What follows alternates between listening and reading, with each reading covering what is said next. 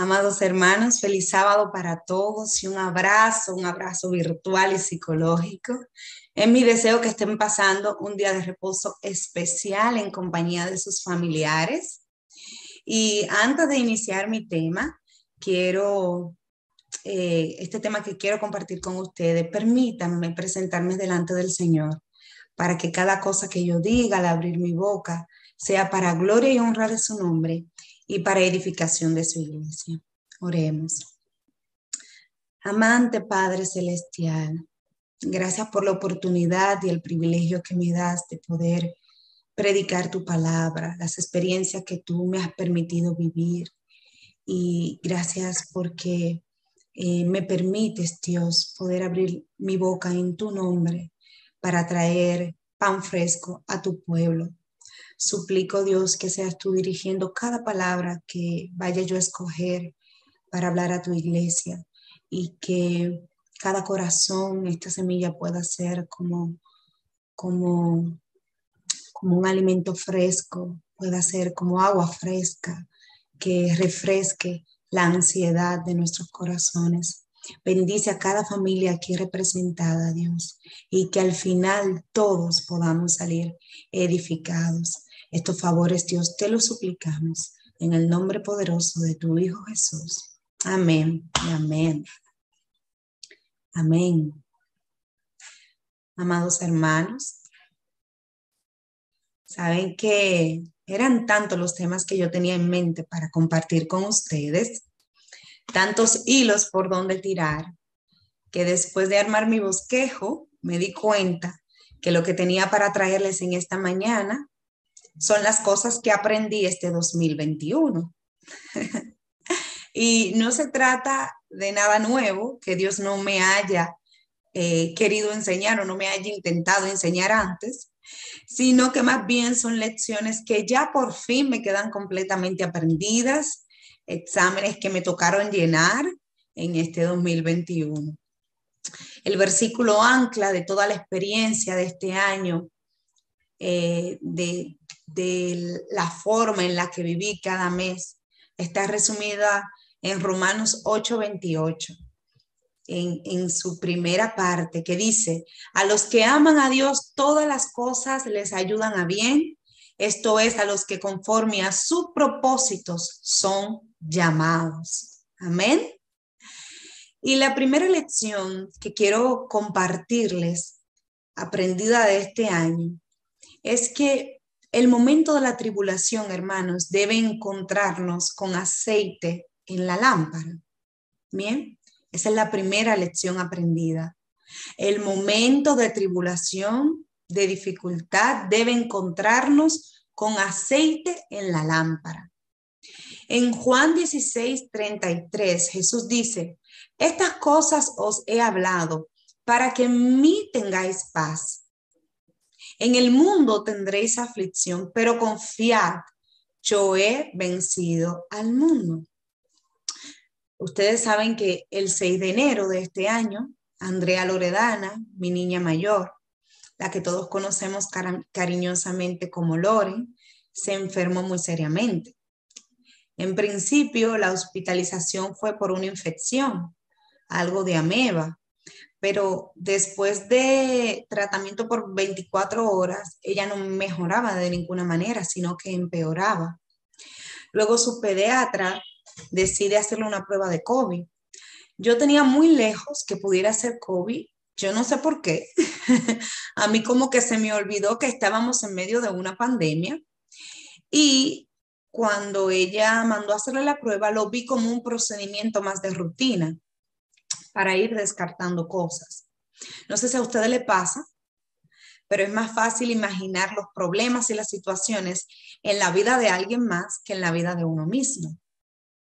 Y cuando la doctora entra con los resultados de la prueba y me dice que la niña estaba positivo al COVID, fue un muy duro momento. Fue una avalancha terrible de emociones, de incertidumbre, temor, enojo, todas esas emociones y sentimientos invadieron mi corazón en un momento. Y humanamente como que es natural. Y al segundo siguiente fue como si el Espíritu Santo chocara palma tres veces y me dijera, hey, ¿qué pasa? Es hora de vivir lo que tú has creído. Es hora de que de que mm, mm, tu fe se meta en el campo de batalla y de que conozcas a Dios en unas áreas de tu vida en las que tú nunca le has conocido. Y rápidamente me pregunté a mí misma, Andre, ¿tú amas a Dios? ¿Tú verdaderamente amas al Señor? Hermanos, si busqué rápidamente en lo más profundo de mi corazón la respuesta a esa pregunta. Y dije, sí, Señor, yo te amo. Yo te amo con todas las fuerzas de mi corazón y, y puedo confiar que esta situación, que este problema terminará obrando para bien. Yo no sé cómo, yo no sé cuándo, todavía no tengo idea de qué manera, pero tiene que terminar obrando para bien, porque Romanos 8:28 lo dice, para quienes aman a Dios, todo obra para bien. Así que dije, bueno, Kobe, si te metiste en mi vida, tú tendrás que terminar siendo una bendición para mí. Aunque te disfraces de enfermedad, tú tienes que terminar resultando en algo bueno, porque yo amo a Dios y los estragos que tú vengas a hacer en nuestra vida no van a cambiar eso. Así que me propuse enseñarle a mi hija de ocho años que en medio del dolor de esa situación tenía que adorar a Dios, tenía que exaltar a Dios, tenía que poner su confianza en Dios, su mirada en Él. Y mm, nos propusimos que esta habitación se convirtiera para nosotros como en el vientre del pez. Así como, como el pez no pudo digerir y devorar a Jonás, sino que llevó a Jonás a puerto seguro donde él tenía que llegar. Yo sabía que mi hija y yo saldríamos de esa habitación en victoria. Ahora, hermanos, yo no sabía si la victoria era que yo saliera de esa habitación con mi, con mi hija en brazos, que mi hija saliera con vida, porque ustedes y yo sabemos que para Dios la muerte no es un problema, porque Él ha prometido resurrección al sonar la trompeta final. Y salir en victoria no necesariamente significaba que, que yo iba a salir con ella en brazos. Ustedes saben a lo que me refiero. Para, para Esteban fue una victoria morir apedreado, ser el primer mártir mientras veía el cielo abierto. Para, para Pedro fue una honra morir en forma similar en la que murió su maestro en una cruz. Y para Pablo, los vituperios eran un honor en nombre de Cristo. Así que yo me aferré con todas mis fuerzas a que pasara lo que pasara en esa habitación. Dios era bueno, Dios era justo, Dios era perfecto y que mi Dios tenía planes de bien y no de mal para con mi vida y para con la vida de mi hija. En su misericordia, hermano, Dios me permitió salir de esa habitación con mi hija en brazos y con una niña que comenzaba a entender que el dolor que Dios permitía en su vida no era para matarla, sino para hacerla más fuerte. Y en ocasiones, hermanos, esperamos vernos en una situación de gravedad, de temor y de incertidumbre para llenar de aceite nuestras lámparas. Pero si cuando llegue el momento de la tribulación es que nosotros queremos salir a comprar aceite, salir a querer llenarnos de la presencia del Espíritu Santo, nos puede pasar como a las vírgenes insensatas, que se les hizo tarde. Entonces debemos mantener nuestro depósito lleno permanentemente, porque no sabemos la hora en la que va a llegar la tribulación. No sabemos la hora en la que va a llegar el día oscuro. No sabemos la hora en la que nos va a asaltar una situación. Pero si tenemos aceite en nuestra lámpara, el sol puede salir por donde quiera salir. Bien, porque Jehová es nuestro sustentador, Jehová es nuestro amparo y nuestra fortaleza, y el Espíritu Santo está dentro de nosotros para consolarnos y para ayudarnos. Así que comenzadito el 2021, esa fue la primera lección que aprendí. La tribulación debe encontrarte con aceite en la lámpara. Bien, para que puedas enfrentarla valientemente. La segunda lección aprendida de este año ha sido que la fe no es estática. En el mundo de los negocios hay una máxima que dice, una empresa que no está creciendo, decrece. Una empresa que no está avanzando, retrocede. Una empresa que no sube, se cae lentamente. Porque todas las cosas en esta vida cambian cada día. Puedan nuestros ojos percibirlo o no. Las cosas no se quedan eh, quietas permanentemente, sino que, que el mundo es dinámico. Y de igual forma es nuestra vida espiritual. Cada día nosotros podemos estar creciendo o cada día podemos estar decreciendo espiritualmente. Nunca igual. Yo cuando me siento que estoy igual espiritualmente, o sea, como que tengo un par de semanas que las cosas están como que como que quietas sin novedad, comienzo a sentirme incómoda. Porque Proverbios 4:18 nos dice que la senda de los justos es como la luz del alba, que ven aumento hasta que el día es perfecto. Y la luz del alba no se detiene, la luz del alba no se frisa, la luz del alba no retrocede, sino que avanza cada segundo. Y cuando yo siento que no estoy avanzando en mi vida espiritual, de inmediato reacciono pero yo no estoy siendo como el alba, porque el alba nunca se para. La cuestión es que cada día, hermanos, necesitamos avanzar, aunque sea un milímetro, aunque sea un centímetro, hacia la estatura del balón perfecto. El día que no pasa eso en nuestra vida espiritual es como un día derrochado, es un día que perdimos. Y no hay tiempo que perder, hermanos, porque el rey ya viene y viene a buscar a quienes tengan el carácter de Cristo. Así que no puede pasar ni un día sin que usted y yo nos parezcamos, aunque sea un poquitito más a Cristo. Bien, cada día esa es la meta, proponernos parecernos un poco más a Cristo y avanzar en la senda de los justos. La lección número tres fue más bien como un recordatorio y fue recordarme en este 2021 que sin santidad nadie verá al Señor. Bien, lección número tres, sin santidad nadie verá al Señor.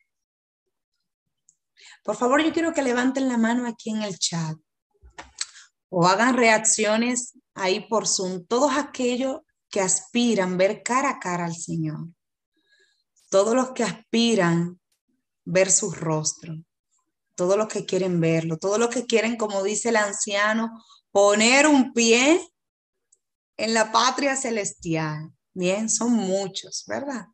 Bueno, hermano, la meta más ambiciosa que yo me he propuesto, la aspiración más alta que tengo es poder ver a mi Salvador cara a cara. Y la Biblia nos da una característica imprescindible para aquellos que van a tener el privilegio de conocerle, y es la santidad.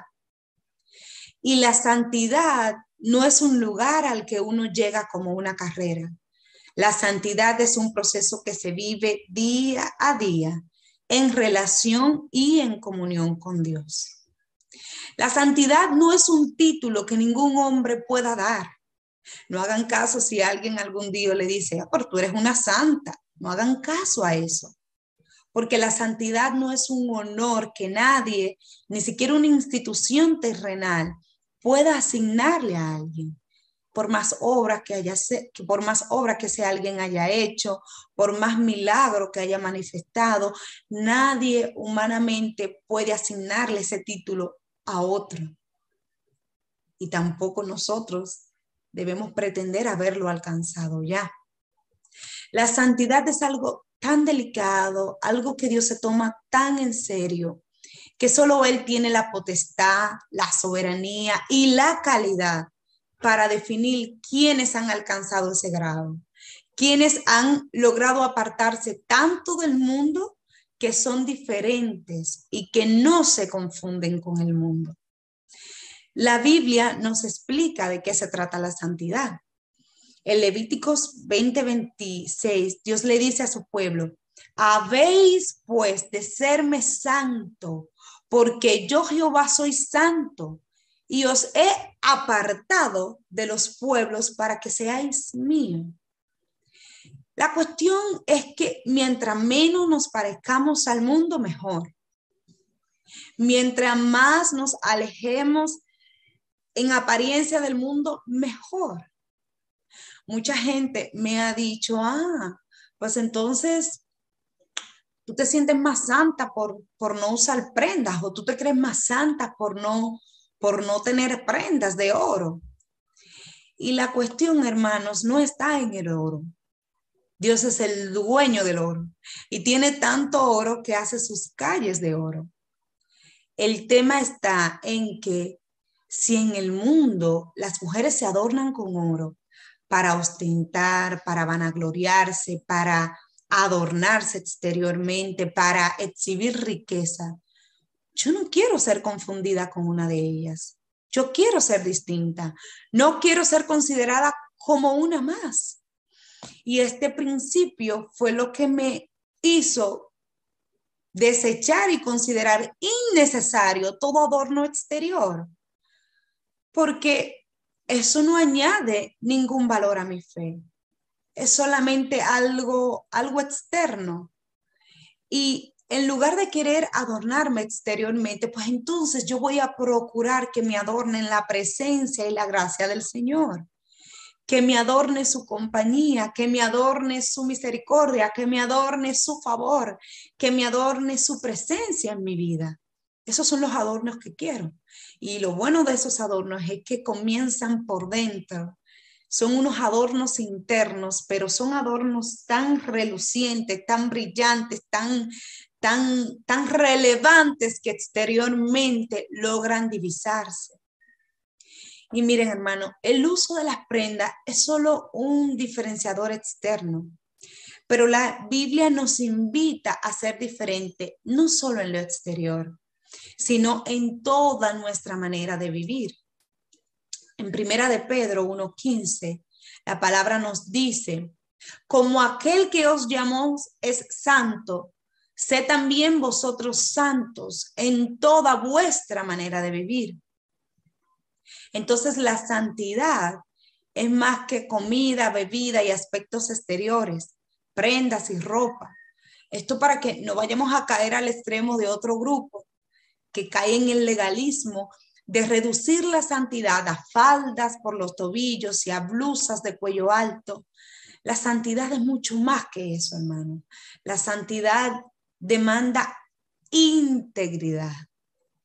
Porque usted no solamente puede ser santo en la forma de vestirse, usted tiene que ser santo en la forma de usted comer, como lo fue Daniel y sus amigos, que marcaron una diferencia, que fueron apartados, que fueron distintos en la manera de comer y eso marcó la diferencia en ellos y eso marcó la diferencia en su sabiduría y en su apariencia externa.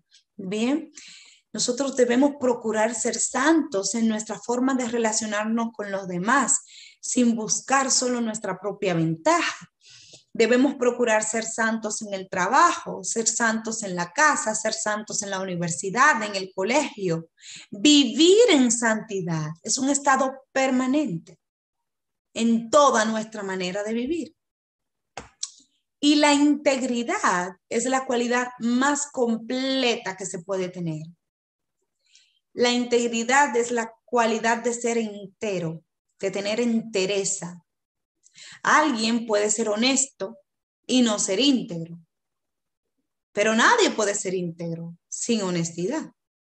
Como es el caso de un hombre que es honesto en su trabajo porque no roba, pero que le es infiel a su esposa.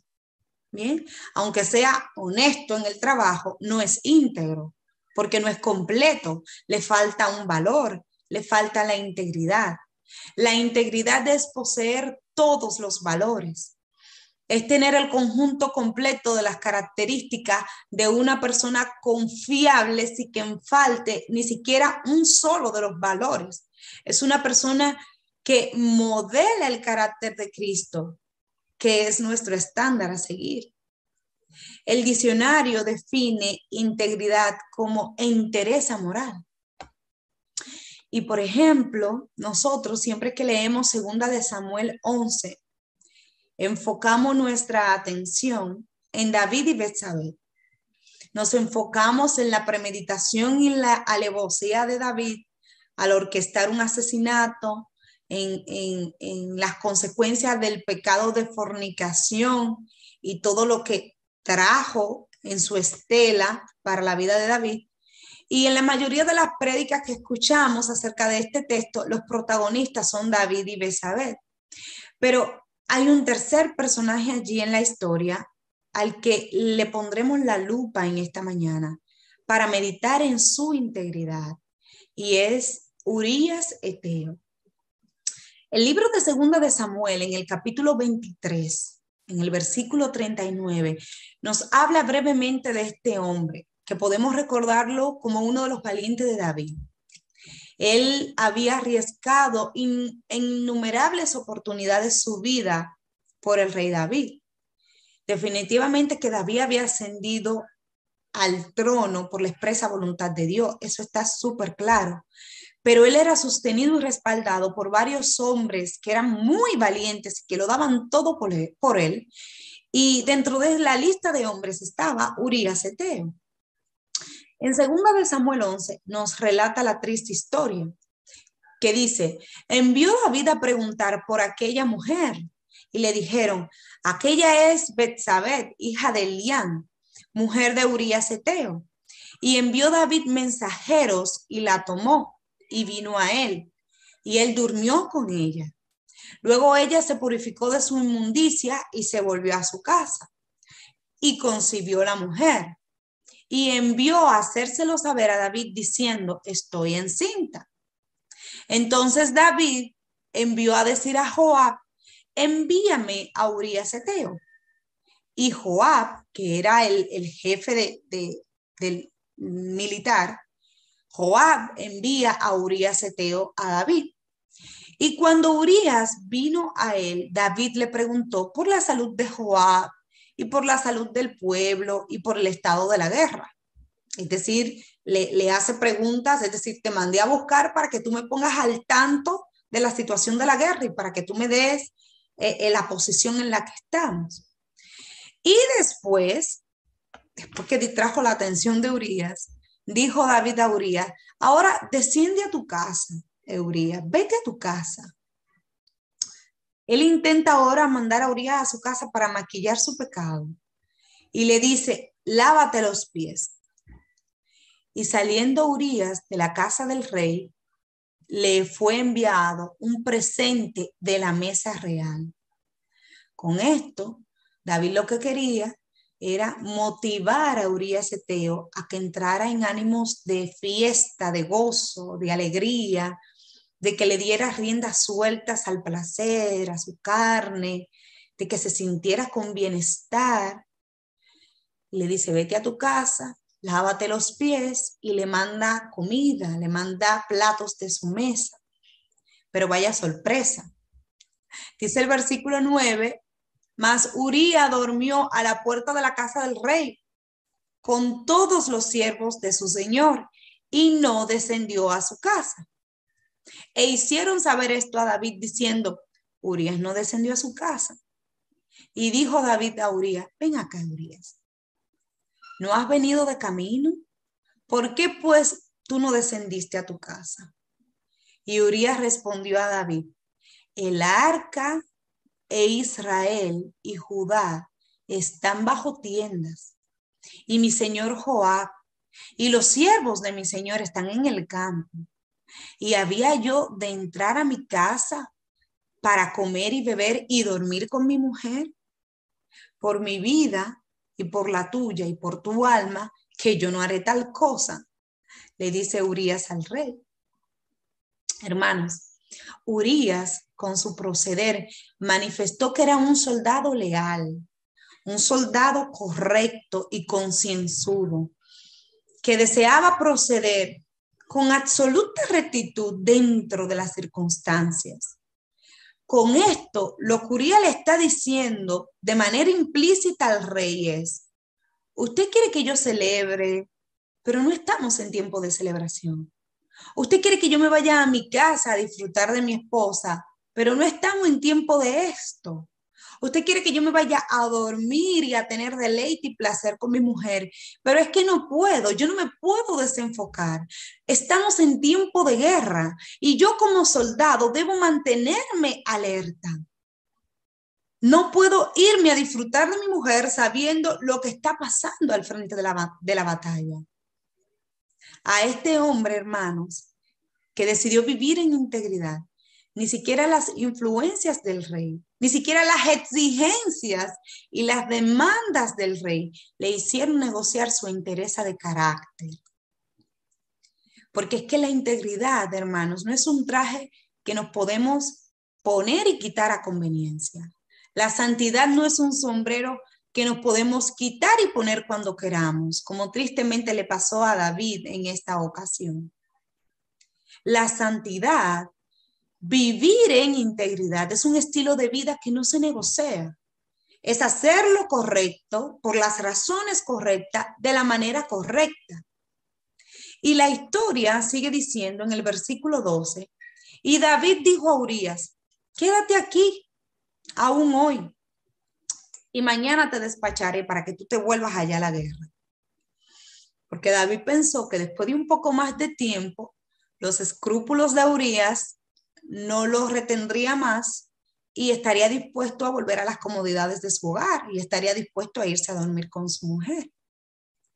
Y nos pudiera pasar, hermanos, ceder a la presión, ceder a la insistencia de los otros para que pongamos a un lado nuestros principios morales que el Espíritu Santo se ha esforzado tanto en plasmar en nuestros corazones.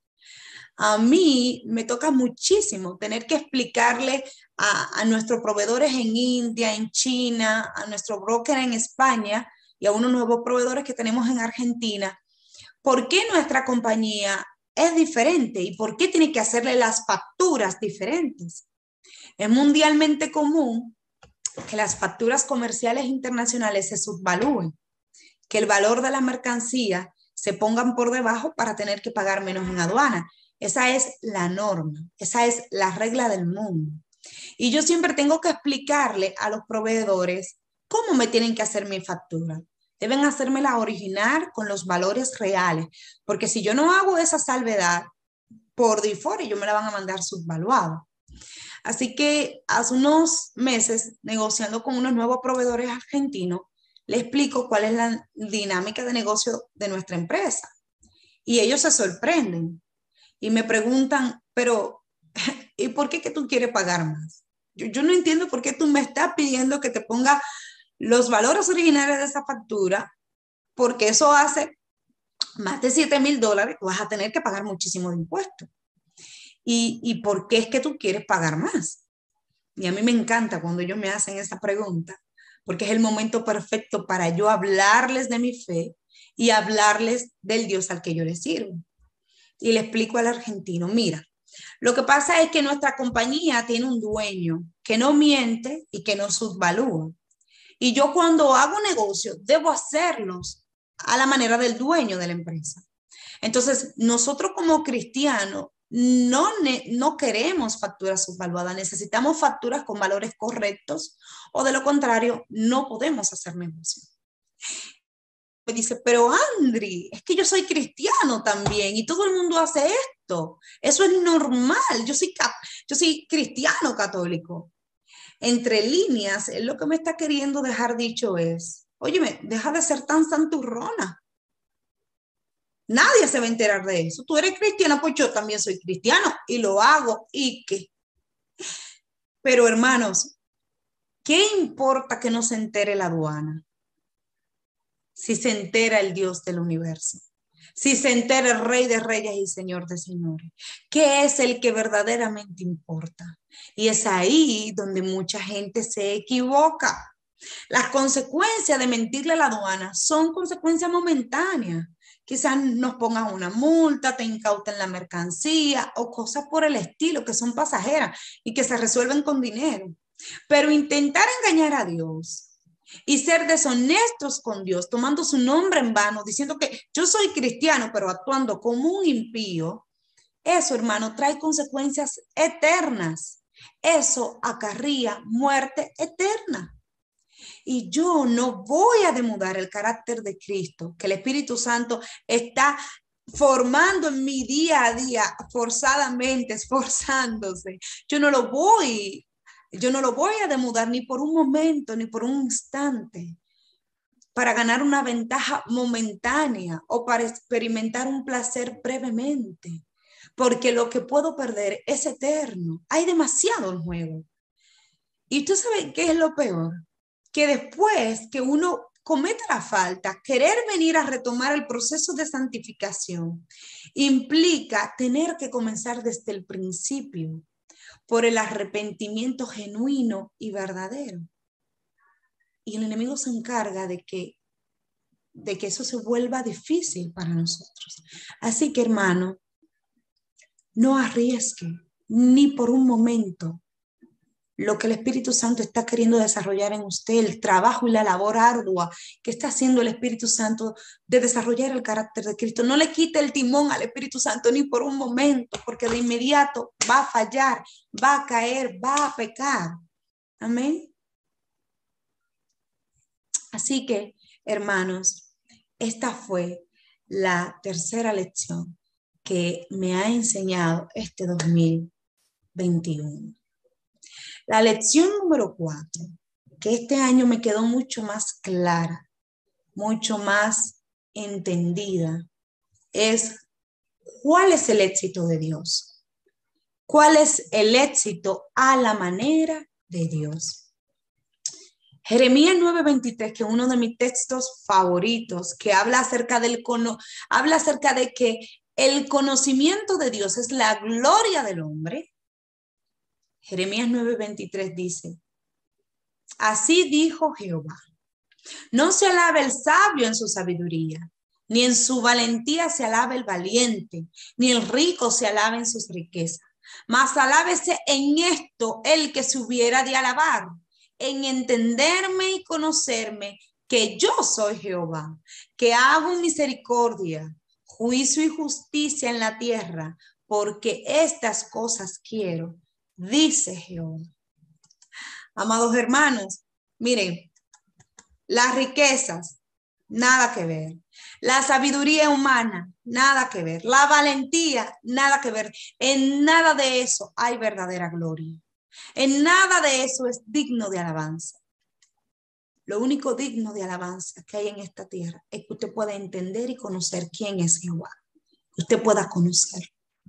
Ese es el verdadero éxito. Y según el éxito humano y el diccionario humano, éxito es cumplir con un rango de expectativa. Y hay tantas definiciones de esta palabra éxito, tantas lecturas que se le puede dar a esta sola frase. Cientos de libros escritos acerca de este tema. El mundo tiene su propia definición, incluso cada ser humano tiene su propia definición de éxito de acuerdo a lo que considera importante alcanzar y conseguir en esta vida.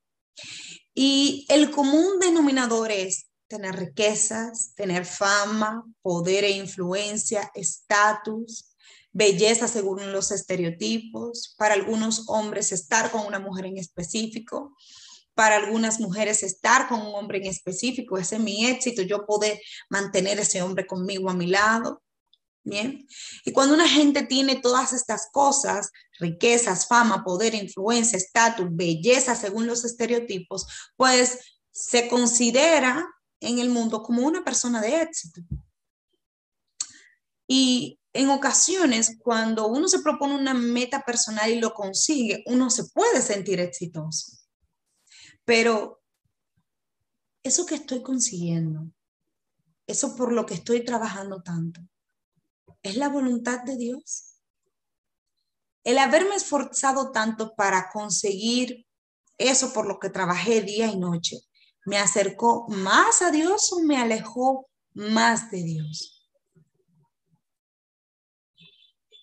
Lo que estoy haciendo, los esfuerzos que estoy invirtiendo en esto, glorificará mi propio nombre, me protagonizará a mí o glorificará a Dios.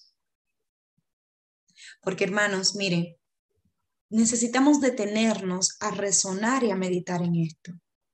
Porque en vano nos esforzamos en esta vida para conseguir cualquier cosa que va a aparecer en el gran día final. En vano nos esforzamos por conseguir cualquier cosa que se va a quemar con fuego cuando llegue el día del juicio.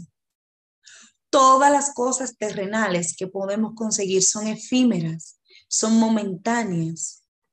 Hoy lo tienes, pero mañana no sabes, son inseguras, puede venir una pandemia, se lo lleva, puede venir un, terremoto destruirlo, puede venir una crisis eh, y ahogarlo, puede venir una enfermedad y acabarlo. Si, si, si tu ambición es tener belleza, puede venir un accidente y destruir. O sea, todo, todo, todo lo que humanamente quisiéramos construir es efímero, incierto, inseguro y que fácilmente se nos puede arrebatar.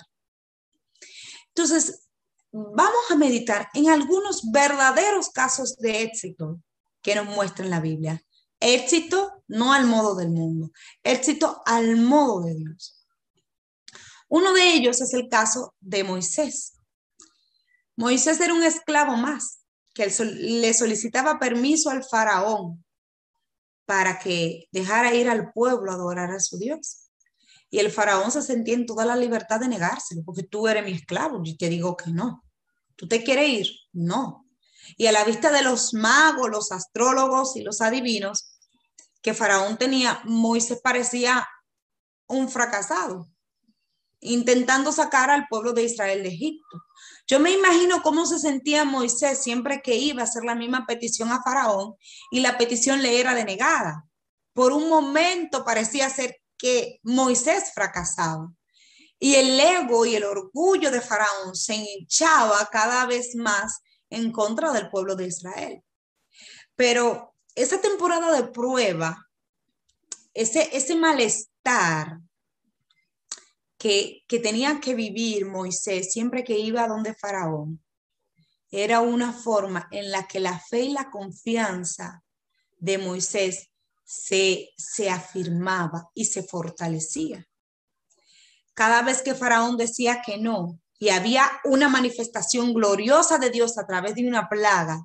Era una forma más en la que Dios le decía a Moisés, oye Moisés, la opinión de Faraón no es la que cuenta. Al final yo tengo la última palabra. A los ojos del mundo parecía ser que los intentos de Moisés fracasaban, pero hermanos, en realidad Moisés prosperaba. Moisés era exitoso en la materialización de la voluntad de Dios en su vida porque ese es el verdadero éxito, estar en sintonía con la voluntad de Dios. El éxito para Daniel fue haber desarrollado una fe tan fuerte y tan resistente que le hizo estar dispuesto a ser comido por leones si era necesario. Si eso es lo que Dios quiere, que me echen al pozo, échenme. Estoy dispuesto, si eso es la voluntad de Dios al que yo le sirvo. Bien, para los jóvenes hebreos, haber experimentado estar en medio de las llamas de fuego sin quemarse, eso fue éxito. Eso fue el momento más exitoso de toda su vida. Tener la experiencia de estar con Dios cara a cara. Porque acuérdense que en ese horno hubo un cuarto hombre. La presencia de Dios estuvo allí de manera corporal para estar con ellos. Bien, pero para ellos llegar a ese punto de estar dispuesto a que le echaran en ese horno de fuego y morir carcinados, para ellos llegar en ese punto, ellos debían, debían confiar, ellos debían tener una fe tan fuerte y tan robusta que le hiciera entender, si la voluntad de Dios es que nosotros muramos carcinados, vamos hacia esa voluntad. Y vaya sorpresa, como Dios le sorprendió en ese horno de fuego. Así que, amados hermanos, el éxito de Dios es distinto al éxito que el mundo nos vende. El éxito al modo de Dios es un éxito que parece paradójico, bien, pero es el verdadero éxito, es el real éxito, como el que alcanzó José. José no alcanzó éxito cuando lo hicieron segundo en Egipto y administrador de los almacenes en tiempo de escasez. Ese no fue su momento más exitoso en la vida. Su momento más exitoso fue cuando él fue capaz de perdonar a sus hermanos, cuando él fue capaz de no alojar rencor en su corazón y pagar con bien a quienes le habían hecho mal. Hermanos, ustedes y yo vamos a alcanzar éxito cuando permitamos que las pruebas desarrollen y maduren nuestra fe.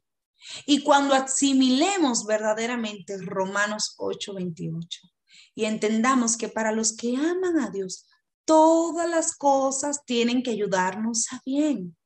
Esto es conforme a los que son llamados en su propósito. Esto es para los que están en el propósito de Dios. Porque ahora bien, si a ti te están pasando muchas cosas negativas en la vida y usted no ve de qué manera eso le va a ayudar a bien, lo que usted debería interiorizar y repasar es, ¿estoy verdaderamente amando a Dios? Porque esa es una promesa que se le hace a quienes aman a Dios. Pero si andamos en desobediencia, no podemos procurar que todo lo que nos pase obrará para nuestro bienestar. Si andamos en nuestro propio camino, si en nuestra propia inteligencia, no tenemos derecho a acuñarnos esta promesa porque la condición primero es amar a Dios. Ahora, si estamos amando a Dios, hermanos, podemos tener la certeza de que aún la situación más grande, que aún en la dificultad más grave, Dios se va a glorificar.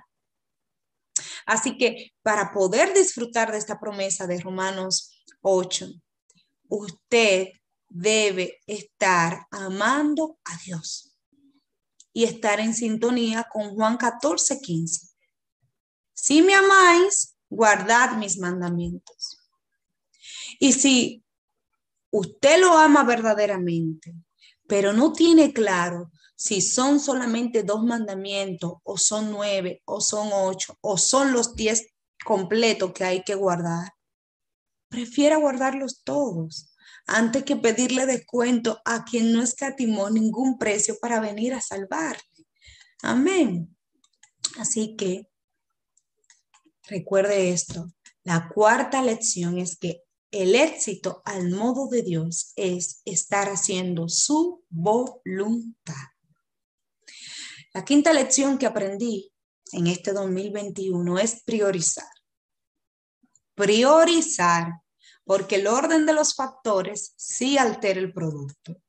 Ustedes saben que en matemáticas hay un principio básico que nos enseñan desde primaria y es que el orden de los factores no altera el producto, pero eso es en matemática, que usted puede sumar 3 más 7 y le da 10 y puede sumar 7 más 3 y le da el mismo resultado, 10.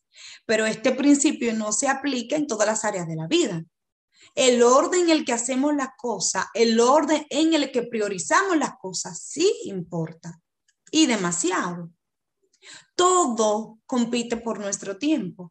El trabajo, los hijos, los hobbies, los intereses personales, la familia, los amigos. Haz esto, llama a fulano, termina aquello, hazme el favor, toma esto, investigame aquello, demandas, expectativas, exigencias todo, todo se agrega a nuestros planes por todos lados. Y pronto podemos quedarnos con poco que dar. Y se nos pueden agotar las energías y el tiempo.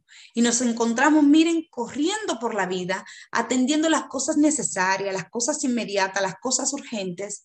Y con facilidad, lo más importante queda relevado al último plano. Entonces, nos pasa que surgen en nuestras vidas dos tipos de prioridades. Yo aprendí esto en un libro una vez y nunca más lo olvidé. hay dos tipos de prioridades. Las prioridades reales y las prioridades ficticias. La prioridad real es aquello en lo que invertimos nuestro tiempo conscientemente o inconscientemente, porque en ocasiones usted invierte mucho tiempo en algo y no se está dando cuenta que está invirtiendo demasiado tiempo en eso, que no es tan importante, pero bueno, usted lo está invirtiendo, eso se convierte en una prioridad real porque ahí es donde se le está yendo ese recurso tan valioso. Así que aquello en lo que usted invierte su tiempo, sea consciente o inconscientemente, es la prioridad real. Y la prioridad ficticia es aquello que decimos que es una prioridad, pero que solo lo es de manera imaginaria porque no le invertimos el tiempo o por lo menos no el tiempo suficiente. Entonces, debemos ser muy cuidadosos en cómo administramos nuestro tiempo para que Dios no se convierta en una prioridad ficticia, para que no caigamos en decir y en creer en que Dios es la prioridad de mi vida, pero cuando vivimos el día a día y en la forma en la que administramos nuestro tiempo, no estamos revelando lo mismo. Y la verdad, hermanos, es que no hay mucho tiempo que perder. El rey ya viene. Y ojalá que no nos encuentre apurados, afanados, invirtiendo más tiempo del que deberíamos en asuntos de esta tierra. Porque no es que no hay que invertir tiempo en las cosas de esta tierra, estamos aquí en este mundo. Bien, y mientras estemos aquí en este mundo hay mucho trabajo por hacer. Ahora, no invierta más tiempo del que debería en las cosas de este mundo. Antes de usted involucrarse en un nuevo compromiso, antes de adquirir nuevas responsabilidades, analice cómo eso va a acercarlo más a Dios. Analicen cómo eso va a glorificar a Dios. Porque si no lo hace, hermano, no vale la pena. Bien. Así que la quinta lección es priorizar. La sexta y última es que, hermanos, aprendí y me quedó muy claro este año que la presunción mata la fe. Bien, recuerde esto. La presunción mata la fe.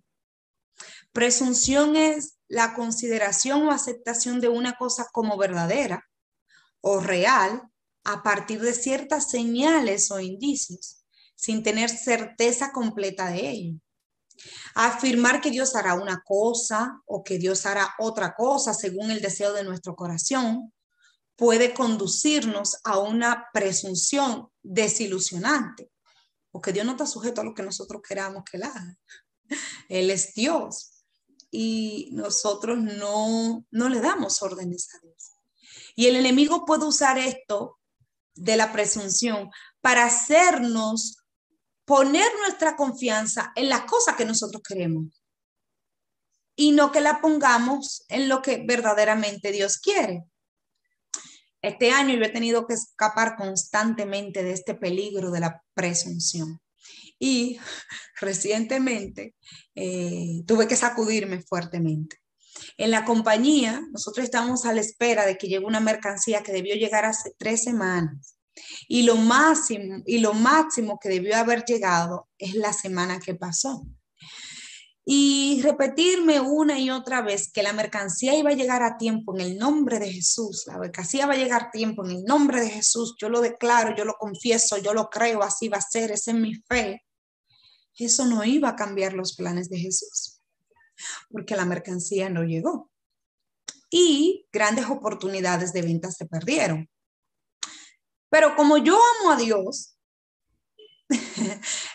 eso tiene que terminar siendo algo bueno para mi vida espiritual.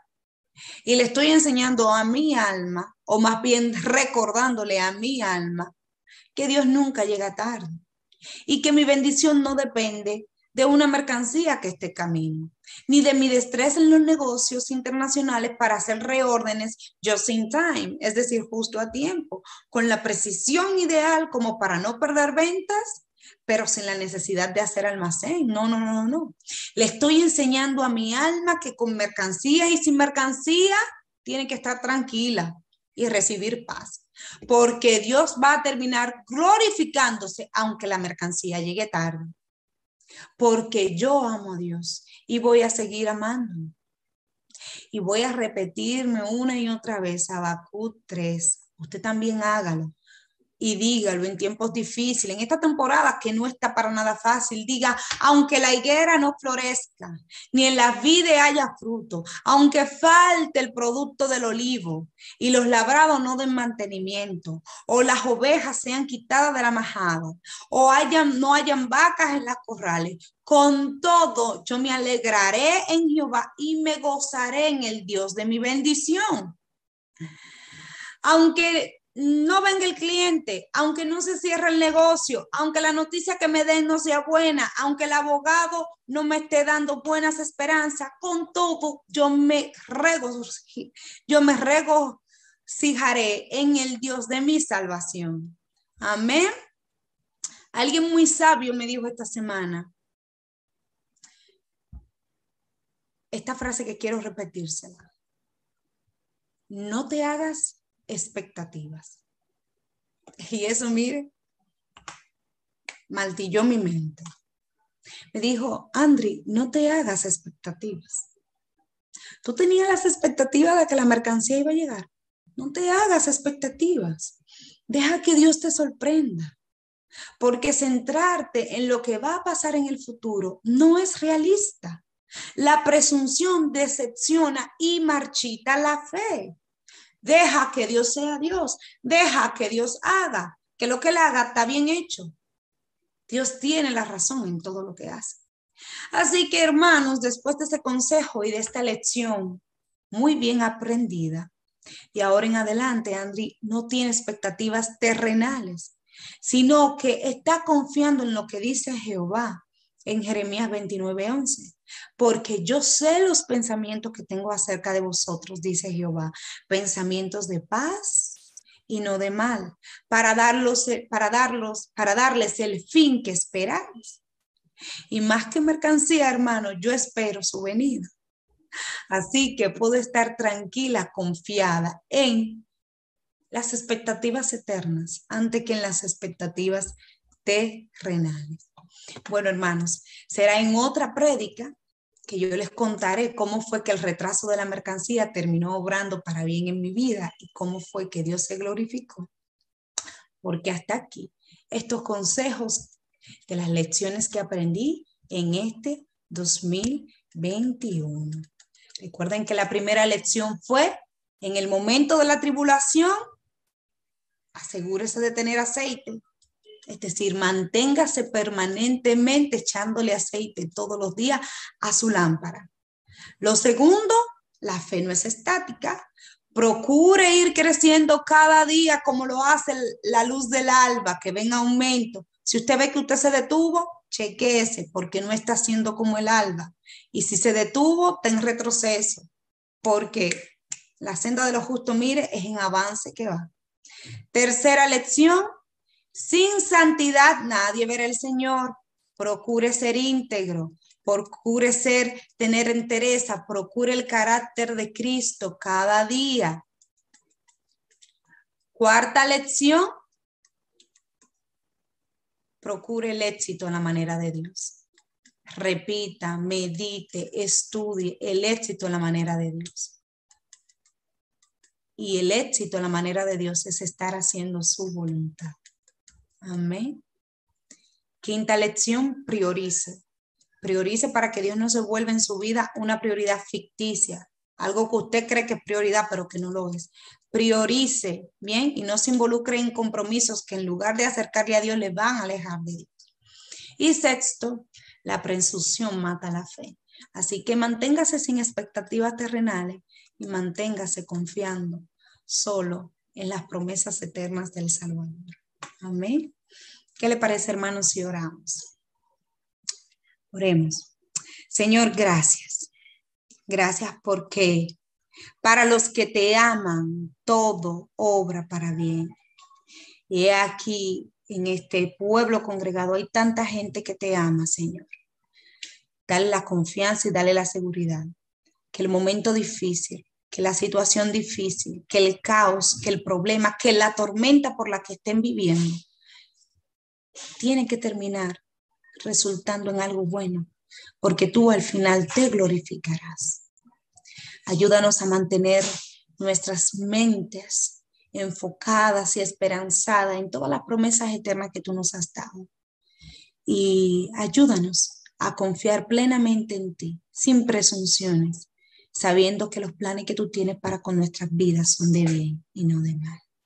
Bendícenos, Señor, con tu presencia cada día, hasta que llegue el día glorioso de tu venida. En el nombre de Jesús. Amén y amén.